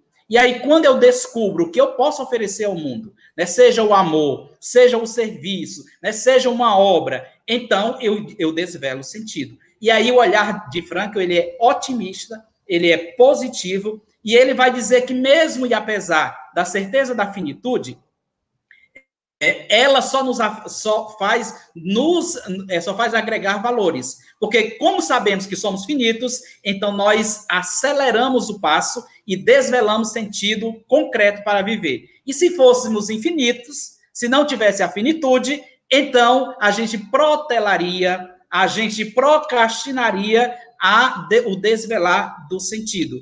Ou então a gente ficaria deixando para depois, para depois essa relação do sentido concreto e da busca de sentido urgente para a existência. Então ele toma isso como um olhar positivo e não negativo. Então, fazendo essa graduação, seria mais Heidegger, mas fundamentalmente é a obra de Max Scheler quem vai inspirar e, assim, é, trazer ideias para a construção de Frankel, tá bom? Obrigado. Aqui do Paulo Gomes. Frankel, em sua obra, atribui sentido também ao sofrimento. O quanto ele, o sofrimento, né, pode ser determinante nessa busca do autodistanciamento e, consequentemente, da realização. É, tem, tem também na obra de Franco, né, é, a tríade trágica, certo? Que é a dor, morte e culpa. Que aí seria interessante, por exemplo, uma conferência toda né, sobre a tríade trágica. E aí, é, Paulo, aqui eu também não vou poder é, aprofundar. Mas de forma assim, bem, bem rápida e direta, é, como eu disse na minha fala, é, Frankel vai ser muito claro e direto ao dizer que o sentido, certo? O sentido tem três formas de ser desvelada. E isso, o sentido não pode ser dado. Eu não posso dizer ao professor Irineu o que faz sentido para ele, certo? Porque se eu disser, é o que faz sentido para mim, e poderá não fazer sentido nenhum para o professor Irineu. Por isso, na, na logoterapia ou na terapia do sentido, o logoterapeuta ou o logoeducador ou logo formador não pode dizer para o seu formando o que é que faz sentido para a vida dele, certo? Mas ele tem que levar o sujeito a desvelar sentido. E aí Frankel vai dizer muito claramente que existe três formas de você desvelar sentido. Primeiramente, no amor. Você tem que amar algo, alguém, alguma coisa. Quem não ama vai viver um vazio existencial. Agora, quem tem um grande amor não tem motivos para se deprimir, nem razões para ser vazio. Vai ser preenchido por esse grande amor.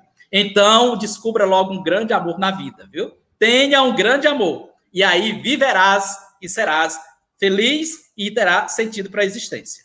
Ele diz também que é, você, se você não tem um objetivo, um para quê, uma razão né, é, clara para viver, então você também vai viver e padecer de um vazio ou de um vácuo existencial. Então ele vai dizer que uma segunda forma de você desvelar sentido é você ter o que fazer. Você tem sempre que ter algo a fazer. E o que é que é importante? É que você terminou. Por exemplo, eu terminei essa obra. Eu tenho mais três em andamento. Pena que é, o professor Irineu sabe disso, quem está em funções administrativas vive tão absorvido do administrativo que o tempo de produção, de leitura, de escrita fica reduzido. Mas eu terminei, se eu não tivesse outras obras e outros afazeres, eu ia ficar vazio. E agora? Está sendo lançado hoje. Pronto. E agora? Mas aí, como eu tenho outros afazeres, eu vou fazendo esse processo de autotranscendência. Mas é, Frankel vai dizer que mais importante, é, em algumas circunstâncias da vida, do que o amor e do que é, o fazer é a capacidade que você tem, certo? De dar sentido ao sofrimento. Porque aí, o, agora, para Frankel, e como ele é otimista, não é negativista nem pessimista, ele vai dizer que são os sofrimentos inevitáveis. Se o sofrimento é evitável e você vai buscá-lo e procurá-lo, isso é uma neurose, uma patologia, isso é masoquismo certo? Então, não é essa a perspectiva. Então, diante do sofrimento inevitável, você não tendo como mudar a situação, como mudar o ambiente, como mudar a relação, você muda a você mesmo. E mudando a você, mudando o jeito de ver, mudando o jeito de ver, lidar e tratar o sofrimento, de ser e agir diante daquele sofrimento, você encontra um sentido no sofrimento e encontrando um sentido naquele sofrimento, naquela angústia, na dor, a dor não vai deixar de existir, mas ela não vai é, é, te adoecer mais ainda, porque você descobriu um porquê e um para quê nela. Eu costumo dizer, é, e dar um exemplo é, nessa perspectiva, por exemplo, do Betinho, aquele sociólogo. Quando ele descobriu é, é, que era soro positivo, na época que não tinha ainda um tratamento, muitos se angustiavam e até se suicidavam ele descobriu na dor, no sofrimento, um sentido para a vida. Foi trabalhar e doar-se é, para é, cuidar e evitar fome no Brasil e no mundo. Se tornou um ícone. Ele morreu tendo sentido para a vida. E como disse é, em uma de suas obras, A Vontade de Sentido, né, sendo verdadeiramente humano. e ele disse que os humanos, humanos, são muito poucos. Então, não sei se te respondi, Paulo, mas é, para aprofundar isso, teria que entrar na tríade trágica que eu falei, para poder aprofundar e detalhar esses, esses aspectos. Obrigado. Muito interessante, né, padre, que o, isso o Victor Frank traz da sua própria experiência no campo de concentração, isso, né? Isso e, mesmo, é. E também o, o, quanto é atual no momento que nós estamos vi, vivendo agora da pandemia, né? A situação é essa, modifique. Sim. Assim si mesmo. Próprio, assim mesmo. E quando se falava aquela questão de deixar algo para amar, para ocupar-se, eu lembrei do, da antiga frase lá dos mestres de espiritualidade, né? Cabeça vazia, oficina daquilo. Isso mesmo. Então, temos aqui do de, de Clay, né? Nesse sentido de Frank, qual o papel da espiritualidade na vida do sujeito, padre? Eu disse isso, é, é uma das dimensões é, da antropologia de Frankel, é a religiosidade e a espiritualidade. Agora, Frankel não faz um tratado de espiritualidade. Inclusive, você, eu já tenho visto, até lido e ouvido alguns equívocos, principalmente principalmente de pessoas religiosas, certo? Às vezes de padres, de religiosos, é que trata da dimensão é, do espiritual, é, trata, é, trata essa perspectiva como se Frankel tratasse da espiritualidade como uma espiritualidade confissional, uma espiritualidade religiosa ou uma espiritualidade que estivesse aprisionada a uma, a uma instituição. E essa não é a perspectiva de Frankl. A perspectiva noética ou a perspectiva espiritual de Frankl, certo? É de tratar a espiritualidade como dimensão essencialmente humana. E aí, dentro dessa dimensão essencialmente humana ou espiritual, como já disse, está a liberdade, a, a responsabilidade, a autonomia, a decisão de escolha, a religiosidade. Nós vemos muitos cachorros dentro da igreja mas nenhum cachorro sabe que está na igreja e nenhum cachorro está lá porque é religioso. Com certeza ele foi acompanhando o dono, né? Mas ele não está lá rezando a missa, né? Nem tampouco a missa vai fazer sentido espiritual para o cachorro, né? Ele está lá é, porque está com o dono. Mas a dimensão religiosa é uma das dimensões é, da composição, da compreensão espiritual de Franco. E a espiritualidade, ela é dimensão essencial exclusiva, única e essencial do ser humano. Então, aonde fica a espiritualidade? No cerne mesmo da essência humana. E é, Frankel vai dizer que todos somos é, e temos a necessidade dessa dimensão espiritual. Inclusive, como o professor Irineu disse na sua primeira obra, e ele mesmo, toda a sua construção teórica foi a partir da sua vivência nos campos de concentração, o último foi, acho, Auschwitz, né? ele passou por quatro campos de concentração e ele dizia que o que mais encontrou no campo de concentração e o assunto de lá eram dois: o fim da guerra e a dimensão da espiritualidade, da fé e da oração. Inclusive, ele define o ser humano como aquele que, que criou a câmara de gás, mas aquele que se jogou nas redes elétricas é, com um Pai Nosso nos lábios. Então, a dimensão espiritual, ela é fundamentalmente e parte da essência humana e da existência humana. E aí, quando eu falo da espiritualidade, independente de confissões religiosas, mas até mesmo os ateus têm um tipo de espiritualidade. Porque espiritualidade não é reza, espiritualidade é estilo de vida, é jeito de ser, de viver e modo de estar no mundo. Espero ter respondido. Dicley. É, bacana que nessa sua resposta percebe-se bem né, a influência do Max Scheller, né, da questão da autotranscendência do ser humano. Né? Exatamente, né? isso. Mesmo. Na, a posição do homem no cosmos, né, o lugar do homem uhum. no cosmos, né, percebe bem essa. Nesse mesmo sentido, aqui a Júnia pergunta. Então, podemos dizer que pessoas religiosas mais espiritualizadas possuem mais sentido de vida na visão frankliana? É uma relação direta ou não? é, muito boa a sua pergunta, viu, é, Júnior? Muito boa e é, instigante. Olha, religiosidade nem sempre é sinônimo de saúde, sabia? Que há um lugar que se tem mais doido é na igreja. Viu? Pode ver. O lugar que se tem mais doido é na igreja. Inclusive, inclusive até na vida religiosa e presbiteral. E nos seminários e casas de formação, o que chega de doido todo dia não é brincadeira. Quem é formador sabe disso. Então, tem muito doido na igreja. Você vai à igreja, e uma igreja que não tem uma, uma porção de doidos é, não é igreja. Então, o que é que eu posso dizer? Pessoas religiosas, certo? Nem sempre são mais saudáveis, nem sempre têm sentido de vida e nem sempre conseguem, pela religiosidade e a espiritualidade, desvelar sentido para a vida. Porque, por exemplo, quem está num grupo religioso, numa comunidade religiosa, ou na vida religiosa, por fuga, certo? Ou como um mecanismo de defesa, ou como um modo de esconder-se por não aceitar uma condição existencial, por exemplo, é, ou por querer procurar Deus ou uma comunidade religiosa, ou então a espiritualidade, para curar o que muitas vezes não tem cura, é uma condição de vida e de existência. Eu vou ser claro, por exemplo, numa, numa perspectiva de orientação religiosa, de orientação sexual. Muitas vezes as pessoas procuram a religião para, para resolver problemas de, ou de natureza é, de orientação sexual.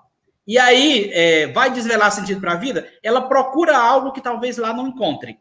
Agora, a religião e a espiritualidade tomadas, certo? Na sua dimensão não extrínseca, mas intrínseca, que tem sentido em si mesma e que aquele, aquela experiência passa por um encontro com o transcendente da sua religião ou sagrado da sua religião e os valores fundamentais e essenciais daquela espiritualidade, daquela comunidade religiosa, são internalizados e trazem ou desvelam sentido para a sua vida, aí com certeza vai ser produtor de sentido para a vida. Então é por isso que Frankel vai tratar é, da dimensão religiosa e da espiritualidade como dimensões humanas. E ele diz que pode ser profundamente desvelador de sentido. Inclusive, ele próprio foi para o campo de concentração, por quê? Por causa da formação religiosa,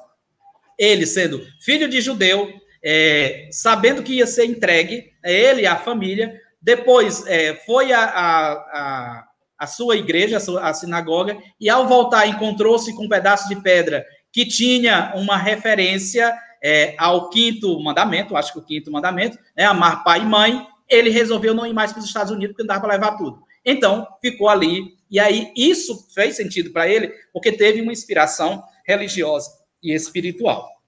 Então é só para dizer que dependendo da circunstância, a religiosidade e a espiritualidade, se for intrínseca e orientada por valores, ela é produtora de sentido. Agora, se for fuga, é mecanismo de defesa e pode piorar a situação e até ser produtora de loucura. Então, aqui, irmão Ângelo Pio, de que maneira a logoterapia de Frank pode ajudar as pessoas que sofrem com depressão? Um assunto bastante pertinente, né, padre? É, aqui, aqui é, é, professor, mereceria uma outra conferência. Ah, né? sim. Para a gente apresentar em que consiste, é, em que consiste por exemplo, a depressão. E é, o, como o sujeito chega né, a um quadro de depressão. Até porque existe N tipos de depressão. Né? Mas mesmo, digamos, uma, uma depressão neurótica, ansiosa. Né? É, como, e, e como, é, como pode ou como é possível a, a logoterapia de Frankl ajudar? Fundamentalmente, quem está depressivo, independente do tipo de depressão, é alguém que está padecendo profundamente de um vazio existencial.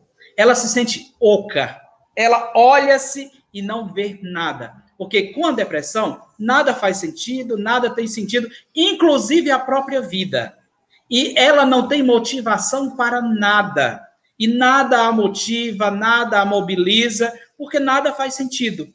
E aí, diante disso, qual é a perspectiva que a logoterapia apresenta? E dentro da perspectiva de tratamento, por exemplo, pela logoterapia, ela vai levar, por meio da técnica da maiêutica socrática, do perguntar, perguntar, perguntar, vai levar a pessoa a se dar conta, certo? A se dar conta é, de que ela está naquela condição porque ela não tem um amor na vida, porque ela não tem o que fazer e porque ela não foi capaz de se transformar diante da dor que foi motivo desencadeador do quadro de depressão. Então, uma, na maiêutica socrática, a técnica logoterapêutica vai levar o sujeito a se deparar com essa pergunta. Agora, se o sujeito já está num quadro de depressão grave, muito provavelmente isso vai se tornar complexo porque a pessoa está comprometida. E aí Frankel vai dizer que a dimensão do espiritual não fica deprimido. A dimensão do espiritual não adoece mas devido às circunstâncias do adoecimento é, somático ou biológico e psicológico, então a dimensão do espiritual vai ficar embotada. E por estar embotada, então vai dificultar esse processo de melhoramento e de desvelamento de sentido. E aí, em algumas circunstâncias, vai ser necessário entrar com algum, com algum psicofármaco para melhorar o processo de, de, de, de é, desenvolvimento e de retomada dos processos do sentido da existência. Porque a pessoa está estando adoecida, né, e aí é importante ter clareza que quando se chega ao nível da depressão, você não está adoecido só é, afetiva, emocional e psicologicamente, também é, biológica e fisicamente porque os seus neurotransmissores e neuroreceptores já não estão funcionando bem. E aí, então, a produção de serotonina, de noradrenalina, de endorfina, de dopamina, a multidão de hormônios não vão estar é, funcionando e aí, consequentemente, vai comprometer a homeostase do aparelho psíquico. Então, é preciso da avaliação, mas a logoterapia e análise existencial de Frankel é uma boa abordagem para levar o sujeito a desvelar é, sentido para a vida e superar um quadro de depressão. Se tivesse tempo, daria longe, viu, irmão Ângelo? Que bom, então, muito obrigado ao Padre Francisco. Padre, olha, é, são muitas perguntas e comentários aqui do pessoal, que é um tema bastante pertinente, a maneira como foi imposto o conteúdo despertou muitas reflexões, e eu sempre Fala todos os dias e repito novamente, é muito bacana o modo como o pessoal vai se manifestando aqui no chat, né?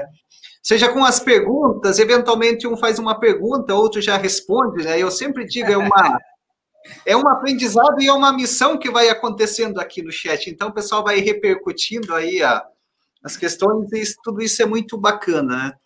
Então aqui só relembrando, né, algumas pessoas estavam ali perguntando também sobre qual é o tema da próxima semana e a data, né? Então está aqui, né? É Santo Agostinho, o pensamento cristão, 9 a 13 de maio de 2022, né? Próximo ano. Ah, também quero aqui só dar ênfase, né? Algumas pessoas estavam ali postando no chat, né? Algo assim bastante positivo, né? Dizendo assim, nossa, primeira vez que estou gostando de filosofia, desses temas, está muito bacana. Então, Francisco, a sua exposição também é dentro dessa dinâmica aqui da Semana de Filosofia foi bastante bacana, que despertou o pessoal para o estudo e para as reflexões, né? Então, temos a indicação do livro do, do Padre Francisco, né? Que vocês encontram lá na, no site da editora Vozes, né? A Psicologia na Formação Religiosa e Presbiteral, a Antropologia Analítica Existencial de Victor Frank e o Processo Formativo, e também o cada um de vocês né, na área de estudo que vocês estão trilhando, também vocês poderão acompanhar. É, relembrando né, que os conteúdos da semana estão lá no nosso, é, no nosso canal do YouTube, né, youtube.com.br Vocês poderão acessar lá o conteúdo, é para vocês, para a formação, pode rever, aí está tudo lá disponível. Né? Isso é bastante bacana.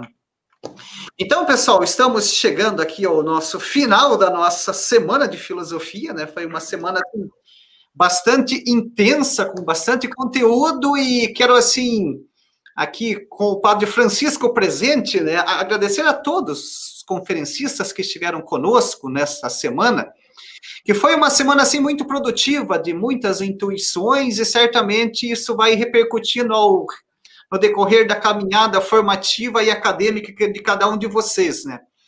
De maneira assim bem objetiva, quero primeiramente também aqui agradecer a, a nossa mantenedora, né, Padre Francisco Antônio Francildo, trabalha na, na gestão, sabe, né, que uhum. ah, no, no, no topo de toda instituição existe uma mantenedora, né, que é responsável e no nosso caso aqui é a Associação de São Basílio Magno, né? E o nosso presidente é o nosso superior provincial, o Padre Antônio Zuc. Então, aqui em nome da FASBAN, que também é psicólogo, também faz um trabalho bastante bonito de atendimento às pessoas, né? Agradecer ao Padre Antônio por todo o apoio, também esteve acompanhando as nossas conferências, né? Apoio e incentivo que dá aqui a FASBAN e ao estudo em geral. Também agradecer ao nosso coordenador do curso de filosofia, o padre Teodoro Hannes, né, que está sempre na frente aí conduzindo os trabalhos e também que esteve nos ajudou aqui na organização desse evento. Uma gratidão e reconhecimento especial ao nosso irmão Marco Pensac, né? Tudo isso que vocês estão vendo aqui, a parte técnica, a parte divulgação, a parte da arte, a parte das redes sociais é o nosso irmão Marco Basiliano que faz esse trabalho, né? E Nesse momento também ele está cursando teologia na Pontifícia Universidade Gregoriana, de Roma, mas aqui do Brasil. Né? Como é a questão da pandemia, acredito que vocês também estão com aulas remotas online, né? O irmão Marco, ele está fazendo a teologia em Roma online e juntamente nesse período da manhã, nessa semana foi uma correria, né? Ele ora acompanhando aqui, ajudando nas questões técnicas e também acompanhando as aulas, então isso é bastante positivo. E também o nosso irmão Leonardo Kratkowski, que é estudante aqui já do terceiro ano de filosofia, que estava aqui auxiliando nas questões práticas e técnicas. Né? Sem eles, eu aqui não sou nada, né? Eu apenas aqui falo, mas tem toda uma equipe que está por trás dando suporte aí a, aos acontecimentos. Né? Agradecer também aos professores da FASBAN, aqui do nosso curso de bacharelado em filosofia, pelo apoio, comprometimento, suas contribuições e ajuda na divulgação. Né? Agradecer especialmente também ao professor Rogério Miranda de Almeida, que teve a sua conferência ontem, que ele ajudou também na organização, no contato com os professores, que foi bastante importante. Gratidão também à nossa parceria aqui com a editora Vozes, né? Aqui em Curitiba, na pessoa do Leonel e também do Teobaldo, que faz essa relação prática. Aí eles ajudaram na sugestão do Padre Francisco, que agora acho que já é amigo nosso, né? Amigo da Fazbão, uma pessoa muito simpática, amiga, desde o nosso primeiro contato, a relação foi bastante positiva. Então, eu agradeço imensamente a editora Vozes pela parceria e, sobretudo, pela indicação do Padre Francisco, que foi assim uma manhã maravilhosa, né? Aqui também agradeço as nossas colaboradoras, né, a Fabiana na secretaria, a Selena na biblioteca e também a Nair, que está sempre conosco aí, auxiliando nos trabalhos. E, sobretudo, né, o maior agradecimento e carinho por vocês que nos acompanharam nessa semana. Como eu disse desde o início, a maneira como vocês se portaram aqui no chat, na contribuição, foi muito positiva, né? É, Padre Francisco, eu já falei isso ontem, né? Que eu acho que o pessoal aqui está dando um grande exemplo e mostrando para as pessoas que como se é possível participar de um chat, contribuindo, dando suas opiniões, eventualmente até divergindo, mas de maneira respeitosa, colocando de maneira ponderada. Então, isso, o parabéns é para todos vocês que estiveram conosco aqui a semana toda, mandando suas perguntas, suas contribuições. No momento que nós vemos, é, Padre Francisco, tantas pessoas brigando e agindo uhum. de maneira deselegante, deseducada. Então, a melhor maneira qual é? Eu acho que é isso, você mostrar que sim, é possível.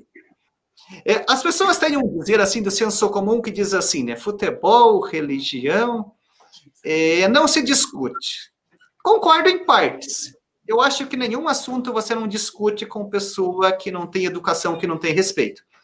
Eu acho que todo assunto, sim, é possível você discutir, debater, desde que haja o respeito de ambas as partes. Né? E vocês mostraram aqui, todos vocês que estiveram conosco, sim, que é possível dialogar, discutir, eventualmente até haver divergência de ideias, que isso, isso, é próprio, né, Padre Francisco, do meio acadêmico, filosófico, sim, sim. psicológico, e é isso que faz crescer o conhecimento, né? Não precisamos criar as bolhas, né? Nos isolarmos né, nas nossas bolhas. Podemos, sim, é, estar aqui, dialogando, conversando. Veja que bacana, né? Que bonito essa semana aí, tantas contribuições que vocês estiveram aqui.